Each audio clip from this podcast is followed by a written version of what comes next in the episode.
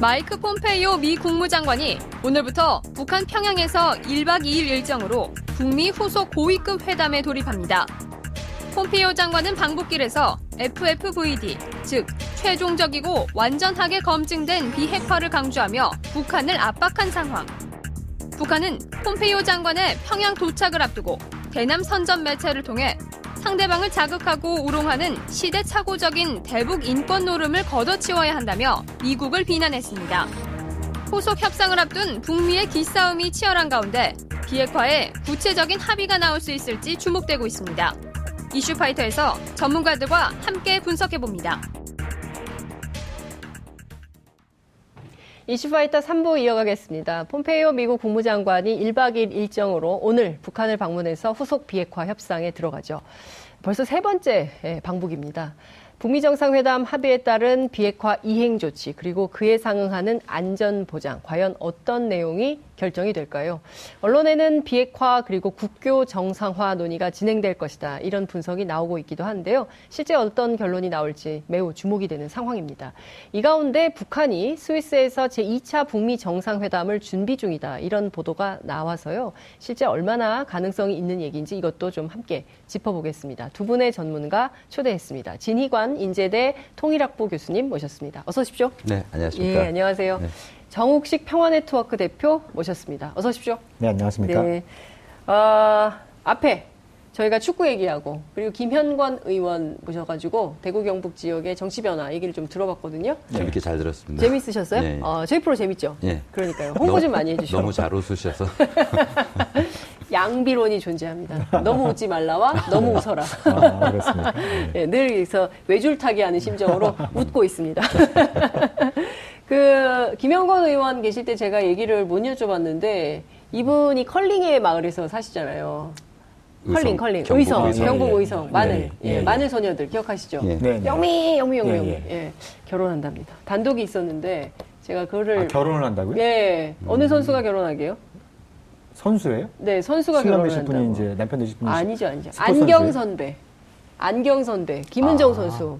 네. 영미 기억 안 하세요? 영미 아, 영미. 예, 그러니까 김은 김은정 선수 선수가 지금 너무 놀래가지고 답변을 네. 못 하고 있어요. 아, 갑자기, 예. 갑자기 팬심이 사라지는 것 같아서. 사라지면 안 돼요. 결혼한다고 사라지면 아, 어떡해요. 예. 네. 이 단독을 제가 아, 아까 여쭸어야 되는데 너무 늦게 와가지고 못 여쭤서 네. 후속 진행되는 프로에서 폼페이오 얘기를 해야 됨에도 불구하고 제가 이 얘기를 하고 있습니다. 어, 그래도 그 관심 있게 지켜보셨기 때문에 국민들이 굉장히 관심 있으실 것 같아서 좀 전해드리고요. 본격적인 얘기를 좀 해보겠습니다. 어, 속보부터 좀 정리해서 여쭤볼게요. 스위스에서 2차 북미 정상회담이 있을 수 있을까요? 교수님 어떻게 보세요? 글쎄요, 저도 속보 보고 좀 놀라긴 했는데요. 네. 어, 아마 지금, 지금 나오는 이야기들이 여러 가지가 있습니다만 9월에 뉴욕에서 열리는 그 유엔 총회 아. 예, 참가 가능성에 대해서 지금 많이 얘기가 되고 네, 있잖아요. 네, 그럴 네. 경우에 이제 워싱턴에서 제2차 회담이 열리면 매우 상징적이다 이렇게 지금 전망을 하고 있고 네. 그리고 또 그 이외에 정상회담을 할 수 있느냐 했을 때는 지금 북한이 9월 9일이 70주년 공화국 그렇죠, 수립 기념일이라 예. 굉장히 큰 행사를 준비 중에 있기 때문에 큰 행사를 여러 차례 하긴 쉽지는 않을 것 같다. 음. 근데 김정은이도 그렇고 김정은 위원장도 그렇고 트럼프도 그렇고 만약에 정상회담을 선택한다면 어, 미국이든 평양이든 이런 이슈가 될 만한 곳을 선택하겠지 스위스를 선택하는 것은 좀 의외다 이렇게 볼 수 있을 것 같습니다. 일본 언론의 오보일까요? 한번 간복이 아닌가 간복이, 그런 생각이 예. 좀 듭니다. 음, 정식 대표는 어떻게 보세요?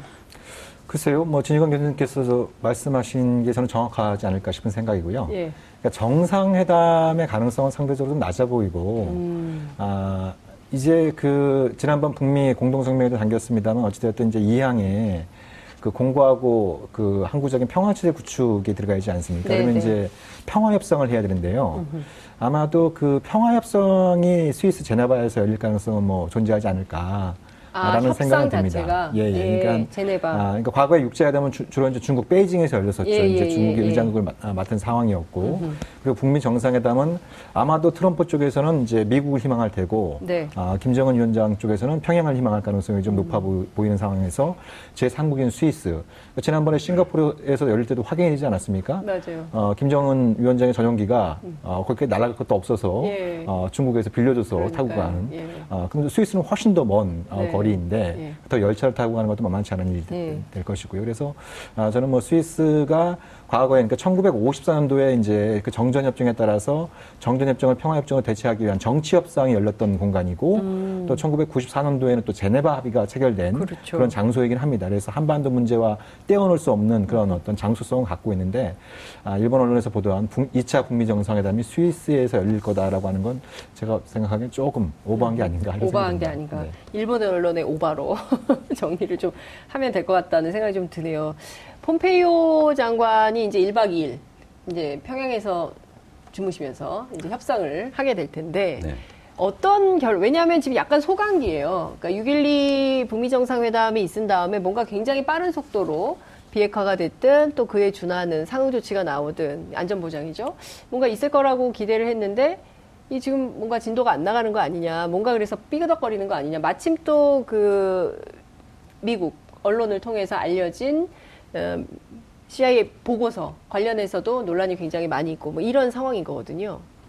근데 지금 북미 정상회담이 열린 지 이제 3주 겨우 지났잖아요. 네. 근데 벌써부터 이제 한국 굉장히 언론의 조급증입니까? 네. 그전 세계 언론이 좀 조급한 것 같다는 그런 생각이 언론이. 좀 들고요. 예. 오히려 그 북미 관계를 좀 폄하하기 폄하하려는 아. 뭐 그런 의도가 아닌가 이런 생각이 드는데 예.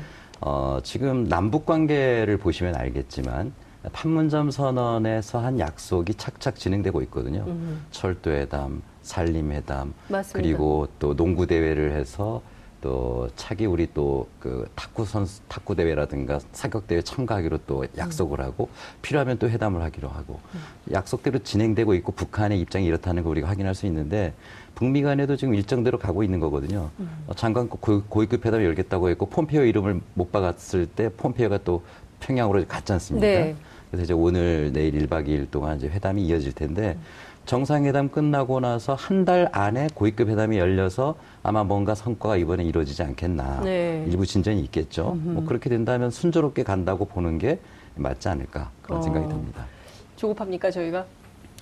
어, 그러니까 그 돌이켜 보면은 네. 이제 평창 대회부터 네. 6.12 음. 북미 정상회담까지 한 4개월 정도가 말리마 속도전으로 그 치닫지 않았습니까? 말리마. 예. 예. 그러니까 김여정 부부장 했던 어. 국내 예. 언론들이 그 속도감에 너무 도, 도취되어 있지 않았나.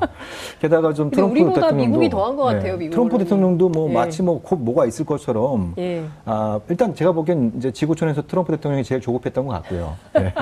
예. 뭔가 계속 뭔가를 좀 보여주고 싶은 이런 어떤 욕구들은 있었던 것 같은데. 근데 지금 진희관 교수님께서 말씀하신 것처럼 아마 좀 이렇게 지나고 나서 생각해보면 북미 정상회담이 열린 지 한 3주 좀 지나서 아, 미국의 국무장관이 아, 평양을 방문해서 또 고위급 회담을 연다라고 하는 게 좀 지나서 판단한다면 이것도 굉장히 빠르게 진행되고 있구나, 순조롭게 진행되고 있구나 네. 이렇게 평가도 가능할 수 있는 대목이거든요.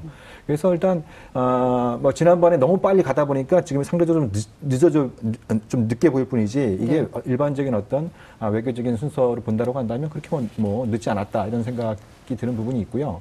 더 중요한 거는 그 물리적인 시간이 아니라 그렇잖아요. 이제 북한도 어떻게 보면 이제 김정은 위원장이 2011년 12월 달에 아버지가 급사하면서 어, 북한의 최고 지도된, 지도자가 된 이후로 거의 7년 동안 정상회담을 한 번도 안 했었잖아요. 그렇죠. 그러다가 이제 3월 25일부터 한 100일 동안 7번을 몰아서 한 셈이에요. 좀 쉬었다 가야죠, 또. 네. 좀 쉬었다 가야 되는. 뭐 우리 사회에서도 장시간 그 노동이 좀 문제가 되고 있지만. 북한에서도. 아, 예, 내부적으로 좀 이제 정비할 시간도 좀 있어야 되고, 평가할 네. 시간도 있어야 되고, 예. 특히 예. 이제 북미 공동성명에 보면은 폼페이오와 이에 상응하는, 그와 상응하는 어떤 북한의 고위 아, 급 인사가 이제 회담을 갖기로 했는데 거기서 이제 왜 김영철이라고 명시를 하지 않았나 음. 이런 부분들이 이번에 이제 드러나지 않을까 싶은 생각이 드는 겁니다. 리용으로 그러니까, 바뀐다라고 저희 네. 프로그램에 명진 스님이 네. 출연하셔서 도력을 가지고 앞으로 어, 김영철 부위원장에서 외교를 네. 잘 아는 리용으로 바뀔 거다. 리용호 외무상으로 바뀔 거라고 지난주에 말씀하셨거든요. 근데 도력이 통한 것인지 예, 바뀌고 있는 거 아닙니까? 어떻게 봐야 됩니까? 그러니까 이번에 이제 확인이 되겠죠. 확인이 그러니까 북한 나올지. 그러니까 이제 그 전에는 이제 두 김영철과 폼페이오가 CIA 국장으로 그렇죠. 있을 때 예. 접촉 시작됐으니까 이른바 스파이라인을 네. 통해서 이제 이게 이루어졌으니까 두 사람이 아, 적절한 파트너라고 생각이 됐었는데, 네. 근데 이제 북미 공동성명 이후로는 어, 본격적인 외교 협상, 음. 비핵화 문제가 있고 관계 개선화 문제가 있고 평화질 구축의 문제가 있는데 어찌됐든 북한의 주무부서는 외무성이거든요. 네. 네. 어, 그렇다고 한다면 이제 아, 북한의 파트너도 어, 통전부장에서 어, 외무상으로 바꾸는 네. 이렇게 그러기 위해서는 좀 시간을 요하는 이런 부분도 아하. 있을 텐데 아마 이게 아, 이번에 폼페이오 방북 과정에서 확인이 되겠죠. 음. 저는 그 북미 합의문에 폼페이오 이름이 거명된 거에 대해서 좀 다르게 네. 보는데요. 예. 그러니까 이제는 과거 정보기관 라인에서 외무성 라인으로 넘어가는 거 아니냐 이렇게들 예측하시는 분들도 계신데 네. 에, 그것 이전에 예. 어, 북한이 볼 때는 지금 믿을 만한 사람 폼페이오밖에 없다라는 걸 보여준 게 아니었나. 아 북한 입장에서 북한 입장에서는 미국 관리 중에 뭐 예컨대 볼턴을 존 볼턴이 나온다 그러면 이거 대화가 되겠습니다. 대화가 되겠냐. 예. 그러니까 폼페이오는 두 번 두 차례나 평양을 방문을 했고 예. 일종의 김정은 위원장 접견자죠. 음. 두 번의 접견을 했다라는 얘기는 네. 매우 중요하고 예. 두 번의 만남이 상당히 의미가 있었고 서로 소통이 잘 되었다라는 아. 것이 북미 예. 정상회담 합의문에도 이름이 명시된 게 아니야. 즉 음. 앞으로 김정은 위원장은 폼페이오하고 대화 창구를 만들고 싶다라는 것을 확인한 것이지 예. 이게 외무성 국무성으로 넘어갔다라든가 아하. 또 북한도 외무성으로 간다라든가 요거는 그 다음 단계의 문제일 것 같고요. 예. 그리고 북한의 그 특성상 지금 예를 들면 외무성이 리용호 상인데 네. 리영호는 한창 그 젊은 세대거든요. 예. 그렇다고 전 외무상인 리수용 같은 경우는 예. 어, 상당히 그 배우의 좀 큰 어떤 배경적인 인물이긴 합니다만은 예.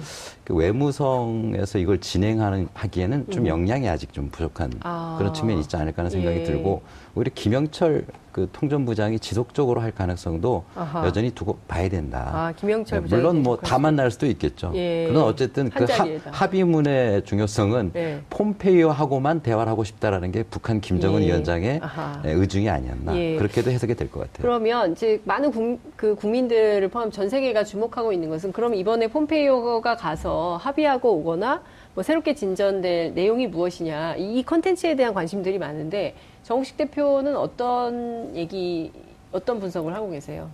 일단 그 지난번 국미 공동성명에서 나왔던 이제 네 가지 합의 사항이 있지 않습니까? 네. 새로운 관계 수립, 예. 그다음에 평화체제 구축 문제, 비핵화, 그다음 미군 유해 송환. 예. 그래서 이들 문제가 포괄적으로 논, 의가 될 거라고 하는 것은 이제 기본에 해당하지 않을까. 그래서 일부 언론이나 전문가들이 뭐 비핵화 협상이라는 표현을 자꾸 쓰는데 그건 네. 적절한 표현이다라고 생각하지는 않아요. 예. 그러니까 이제 방금 전에 말씀드렸던 네 가지 합의 사항들이 포괄적으로 논의되기 위한. 그런 자리인 것이지 어, 비핵화에 초점을 맞춰서 어, 이제 협상이 이루어질 거라고 보여지는 않습니다. 그런 부분이 중요한 부분이고 또 하나는 아, 그러니까 북미 공동 성명을 전후해서 지난 한 한 달 가까이 이루어져 왔던 이제 좀 별개의 흐름도 좀 주목을 할 필요가 있다는 생각이 드는데요. 이게 좀 리스크가 큰 전망이다라는 걸 전제로 깔면서 네. 아, 드리고 싶은 말씀 중에 하나는 아, 아마도 그 이제, 이제 지난 한 달 동안에 또 앞으로 있을 또 이제 트럼프와 푸틴의 정상회담 네. 여기까지 감안을 예, 예. 아, 감안을 해본다고 한다면 아, 북핵의 일부를 러시아로 반출하는 문제 이런 어떤 문제들이 이번에 폼페이오 방북에서 좀 심도 있게 논의될 가능성이 있지 않나 이렇게 좀 조심스럽게 예상을 해봅니다. 그러니까 ICBM 반출 얘기가 계속 나오는데 왜냐하면 지금 미국에게 가장 실질적이고 커다란 위협이 되는 게 ICBM이기 때문에 이 ICBM을 해체해서 어디로 반출하느냐, 미국으로 가져가느냐, 러시아로 가져가느냐, 중국으로 가져가느냐, 뭐 이제 여러 가지 분석들이 나옵니다. 진 교수님 뭔가 좀 색다른 시선이 있으실 것 같아요. 그 트럼프는 미국으로 네. 가져가길 원하지 않겠습니까? 트럼프는. 네. 네. 그 어차피 줄 거라면 미국으로 주는 게 북한으로서도 생색을 내기가 좋지. 아. 이걸 러시아나 중국으로 주는 것은 아무리 동맹국이라고 하지만 네. 이제 러시아는 군사 동맹국도 아니란 말이에요. 어. 그 정상 관계 예. 외교 수립 국가이고 예. 뭐 중국과는 물론 이제 다른 측면이 음. 있습니다만 어쨌든 내줄 거는 확 화끈하게 확실하게 내준다. 화끈하게 미국 예. 쪽으로 내줘야지 되지 않겠나. 어허. 그래서 저는 앞으로 7월과 8월이 예. 굉장히 우리가 그 활발한 한반도의 변화 모습을 보게 되지 않을까 생각이 드는 게요. 어. 아까 말씀드렸듯이 에, 9월에 그 공화국 수립 기념일이 있고 네. 유엔 총회가 있지 않습니까? 그렇죠. 그리고 11월에 미국은 중간 선거가 있잖아요. 네, 예. 그럼 미국이 원하는 시간표라는 것은 중간 선거 이전에 뭔가 어, 확실한 이벤트가 하나 있었으면 음. 좋겠다는 게 미국의 바람일 것이고 네. 그렇다고 본다면 9월 이후는 너무 촉박하고요. 음흠. 그리고 어떤 그 9월의 공화국 수립 기념일을 축제 분위기로 만들려면 네. 그 이전에 비핵화에 대한 어떠한 좀 확실한 이, 그 행동, 액션을 보였을 때 네. 구구절도 상당히 의미 있게 보낼 수 있을 아하. 것이다. 이렇게 본다면 다음 달 8월은 매우 뜨거운 그런 음. 이슈가 나오지 않겠나. 그것이 지금 말씀드린 만약 가능하다면 ICBM 반출일 가능성도 있는데 네. 그래서 다시 처음으로 돌아가서 말씀드리면 하게 되면 미국으로 네. 보내지 다른 나라로 보내지는 않을 것 같다. 그래서 볼튼이 그 비핵화 시간표 얘기하면서 1년 안에 폐기가 가능하다 이런 얘기를 한 걸까요? 핵기술자들하고 얘기 해보면요. 예, 핵기술자. 어, 비핵화는 사실은 빠르면은 6개월 이내에 가능하다고 합니다. 어, 그래요? 예. 굉장히 시간이 오래 걸린다고 그 뭐 방사능 물질이 왜, 나올 수도 왜 있고. 왜 오래 걸린다고 얘기를 하냐면 예. 어, 비핵화라는 것은 신고하고 사찰하면 끝나는 거거든요. 신고 사찰. 근데 그 나라를 신뢰해야만 신고한 걸 가지고 사찰을 하는 겁니다. 예. 신뢰하지 못한다면 비핵화는 영원히 불가능하다. 이렇게 예. 보시면 되는 거거든요. 어. 그래서 신고, 즉 IAEA는 미국이 원하는 리스트를 다 작성을 해서 신고하고 거기, 거기에 대해 사찰이 아, 사찰이 이루어지는 시간은 6개월 이내 충분히 가능한데 네. 이게 1년이라고 얘기하는 것은 아, 그것을 오히려 늘린다는 의미가 있는 예, 거죠. 예. 2년 반도 마찬가지라고 볼 수가 있고. 음. 그래서 아마 비핵화에 대해서는 이거는 절대적인 어떤 개념이 존재하는 게 아니고 예, 예. 그 국가를 시, 신뢰하느냐 아니냐에 따라서 비핵화가 가능하냐 빨리 끝날 수 있냐 이렇게 아하. 얘기할 수 있을 것 같습니다. 그러면 그러니까, 사실 음. 예. 그러니까 폼페이오가 지난번 북미 그 정상회담 이후에 2020년까지 그 아, 영어로 이제 major disarmament라는 표현을 썼습니다. 네. 그러니까 이제 주요한 군축, 핵 군축을 음. 2020년까지 달성하겠다라고 그런 표현을 썼는데 그 표현의 그 맥락에는 일단 핵 무기와 그와 직접적으로 연관된 탄도 미사일 그리고 음. 핵 물질 음. 아, 폐기 정도를 염두에 둔 것이죠. 근데 네. 그 이외에 어떤 핵시설이나 또 북한이 신고한 거에 대한 완전한 이른바 이제 검증, 사찰을 음. 통한 검증 이런 것들은 이제 아무리 빨리 잡아도 2, 3년은 좋게 걸릴 수밖에 없는 겁니다. 음. 이건 뭐 과거에도 제네바 합의 때도 이제 그런 사례들이 있었고 그래서 아마도 이제 그 트럼프 행정부가 목표를 잡는 거는 과거에는 주로 뭐 이제 예를 들면 영변 핵시설을 갖다가 폐쇄하고 봉인하고 불능하고 뭐 그 이후에 그걸 뭐 폐기하고 이런 어떤 네. 주로 이제 핵물질과 핵무기를 만드는 시설을 먼저 네. 손을 봤다고 한다면 네. 이제는 좀 뭐 정상회담 먼저 해서 지금 실무회담 들어가는 것처럼 이제는 가능하면 본질로 먼저 들어가자. 그래서 핵탄두, 네. 탄도미사일 음. 이거를 우선적으로 먼저 좀 폐기하는 방안들을 원하고 있지 않나. 네. 근데 그건 제가 보기엔 이제 미국의 바람이고, 예. 네. 북한이 이제 호응할지는 이제 불확실한 네. 거고요. 제가 러시아로의 반출 가능성은 이제 그게 이제 너인될 가능성이 높다고 보는 이유는 네. 아, 공교롭게도 이게 우연의 일치인지 모르겠습니다만 6월 초에 트럼프가 그때 누구를 만났냐면 샘넌과 리처드 루거를 만났는데요. 전직 네. 미국 상원의원들인데 이 두 분이 1990년대 이른바 런누가 프로그램을 예, 해가지고 예, 예. 아, 주로 그 우크라이나, 벨로루시, 카자흐스탄에 있던 핵탄두와 미사일을 러시아로 반출해서 폐기하는 이런 음. 프로그램을 주도했던 사람들이에요. 네. 예. 아. 아, 예, 그러니까 샘 넌과 리처드 루거가 트럼프하고 만나서 무슨 얘기를 나눴겠습니까? 그 얘기를 나눴던 거죠. 음흠. 그리고 공교롭게도 그 직후에 이제 트럼프가 아, 푸틴한테 한번 만납시다 이렇게 네. 얘기를 했어요. 네. 과거에도 만나 만나고 싶다는 얘기를 했었는데 이번엔 달랐던 게 뭐냐면 어, 푸틴이 오케이 의사가 있다 그러니까 바로 존 볼턴을 그 크렘린으로 보낸 거죠. 네. 모스크바를 보내서 네. 아, 7월 16일이라고 하는 정상회담 날짜까지 잡은 겁니다. 그렇죠. 그리고 이번에 폼페이오가 그 평양에 가기 앞서서 누구를 만났냐면 러시아의 그 외교장관인 라브로프를 만난 예. 거거든요. 그러니까 물론 미러 간의 이슈가 뭐 한반도 문제 국한된 건 아니죠. 있겠죠. 당연히 예. 많이 있는데 얘기는 할 것 같긴 해요. 예, 근데 가만히 한번 보세요. 지금 시리아 사태 관련해서 미러 간에 무슨 합의할 사항이 있겠습니까? 예. 크림반도 반환 문제 관련해서 미러 간에 무슨 합의할 사항이 있겠습니까? 이란 핵협정이 안 되는 얘기거든요. 예. 뭐, 뭐, 푸틴이 갑자기 예. 아니, 사실 내가 지난번 대선 때 너희들 저기 개입했어. 이런 얘기 할 리가 만무하잖아요. 그러면은 그렇죠. 사실 네. 양자가 뭔가 그 지금 테이블에 올려놓고 합의할 수 있는 뭔가 협력을 도모할 수 있는 거는 사실상 한반도 문제를 제외하고는 찾아보기 힘든 상황입니다. 미러가네 예, 예. 만났을 때 뭐 뭔가 좀 있어야 될 텐데. 그렇죠. 예. 예. 그러니까 트럼프 입장에서는 이제 7월 16일 날 푸틴을 만났을 때 예. 적어도 미국 언론과 국민을 통해서 이러한 성과가 있었 있다라고 얘기를 해야 되거든요. 아무리 허풍쟁이라고 하더라도 아무것도 없는 상황에서 어, 뭐, 뭐 그냥 우기기만 할 수는 없는 겁니다. 네. 근데 이제 예를 들면 방금 전에 말씀드렸던 것처럼 아, 이제 한반도 비핵화 과정에서 러시아와 푸틴과 협력하기로 했다. 네. 그래서 거기서 이제 여러 가지 복선을 깔 수 있겠습니다만 그런 것들을 러시아의 반출 이런 문제들을 아, 성과가 음. 이루어지면은 트럼프로서도 상당히 큰 음. 외교적인 성과가 될 수 있는 부분이 있죠. 그렇군요. 그러니까 지금 뭐 이럴 수도 있겠네요. 미러가 합의해서 러시아로 뭐 보내는 방안에 대해서 말씀을 하셨는데 뭐 교수님께서는 기왕에 할 거면 미국으로 네, 할 거다. 정 대표님 말씀드리니까 굉장히 설득력이 있는데요. 네. 어 근데 저는 김정은 입장이라면 예. 러시아로는 보내지 않을 거예요. 아 미국으로 보낼 거다. 이중성이 존재하는 게 지금 이제 진희가 음. 교수님 말씀도 굉장히 중요한 게. 네. 아, 미국한테 선물을 주려면 네, 가장 확실한 방법인데, 네. 근데 거기에 굉장히 리스크가 따른 게 몇 가지가 있습니다. 네. 아, 첫 번째 리스크는 그거는 북한의 최고의 최고의 군사 기밀을 적대국 미국한테 통째로 넘겨주는 거예요. 음. 예? 예, ICBM과 그 핵탄두를 넘긴다고 하는 건 그걸 해체하는 과정에서 적대국이 예. 아닌 걸로 된 거 아닙니까? 그건 이제 지금 이제 공약 단계인 거고 공약 단계. 그렇죠 공약 단계인 음. 거니까 아 그거를 갖다가 최고의 군사 기밀을 그건 동맹 간에도 거래를 안 하는 거거든요. 음. 근데 그거를 갖다가 미국한테 넘겨준다고 하는 게아그 군사 기술적으로 음. 상당히 리스크가 따른 겁니다. 음. 예를 들면 미국이 해체하는 과정에서 아 이거 보잘것 없었구나. 네. 저, 김정은이 이 뻥쳤구나. 네. 허풍쳤구나. 네. 이렇게 판단이 내릴 수도 네. 있는 거거든요. 그러니까 김정은 입장에서 어, 북한의 입장에서 지금 미국을 효과적으로 압박할 수 있는 가장 효과적인 방법은 예. 미국이 북한이 정확히 뭘 가지고 있는지 음흠. 그 능력이 어느 정도 수준인지 모를 때 아, 이것이 이제 제대로 이제 음. 협상력을 발휘할 수 알겠습니다. 있는 부분이 있는 제가 거죠. 제가 보기에는 10일 후에 이제 10일 남았기 때문에 7월 16일이니까요. 이제 그때 저희가 확인을 하도록 하고요.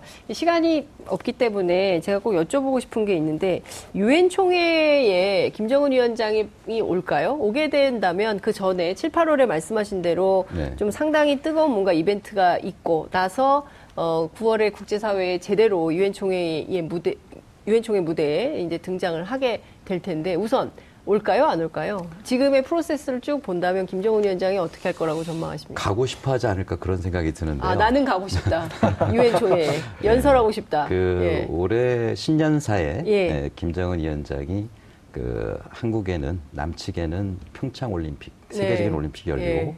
우리는 올해 공화국 수립 70주년 기념 행사가 했어요. 있다 이렇게 맞아요. 얘기를 했거든요. 예, 예, 예. 뭔가 세계적인 이벤트로 만들고 싶어 하고 음, 있습니다. 예. 9월 그 달을 예. 그 이야기는 아까 말씀드린 대로 그 이전에 뭔가 의미 있는 비핵화 행동을 보여야지만 그게 가능하고 음흠. 그렇게 될 경우에는 유엔 총회 참석까지 가능하지 않겠느냐. 음흠. 사실 과거에는 그런 예측이 좀 어려웠던 이유는 네. 단순하게 물리적으로 비행기가 없기 때문에 유엔 총회 못 가지 않겠나, 워싱턴을 못 가지 않겠나 이런 예. 생각을 했는데 이제 그 문제가 해결됐거든요.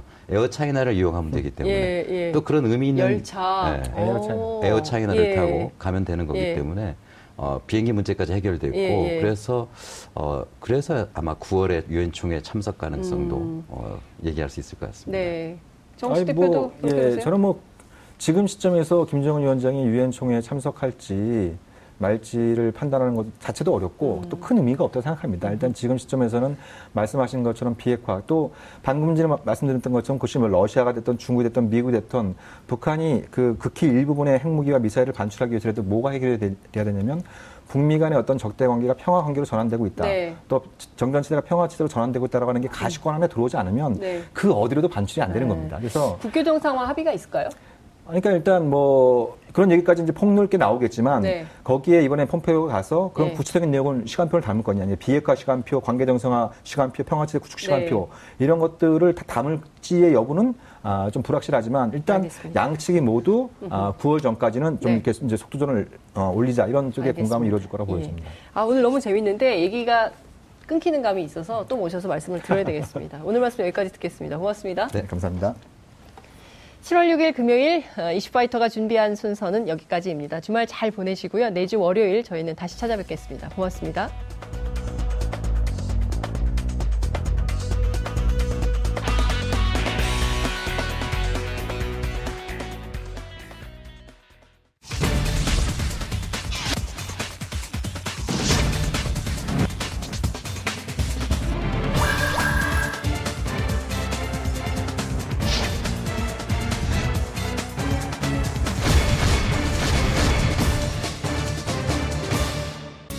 방송 좋았나요?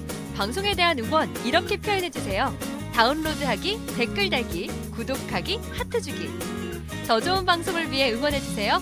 다운로드하기, 댓글 달기, 구독하기, 하트 주기. 기억하셨죠?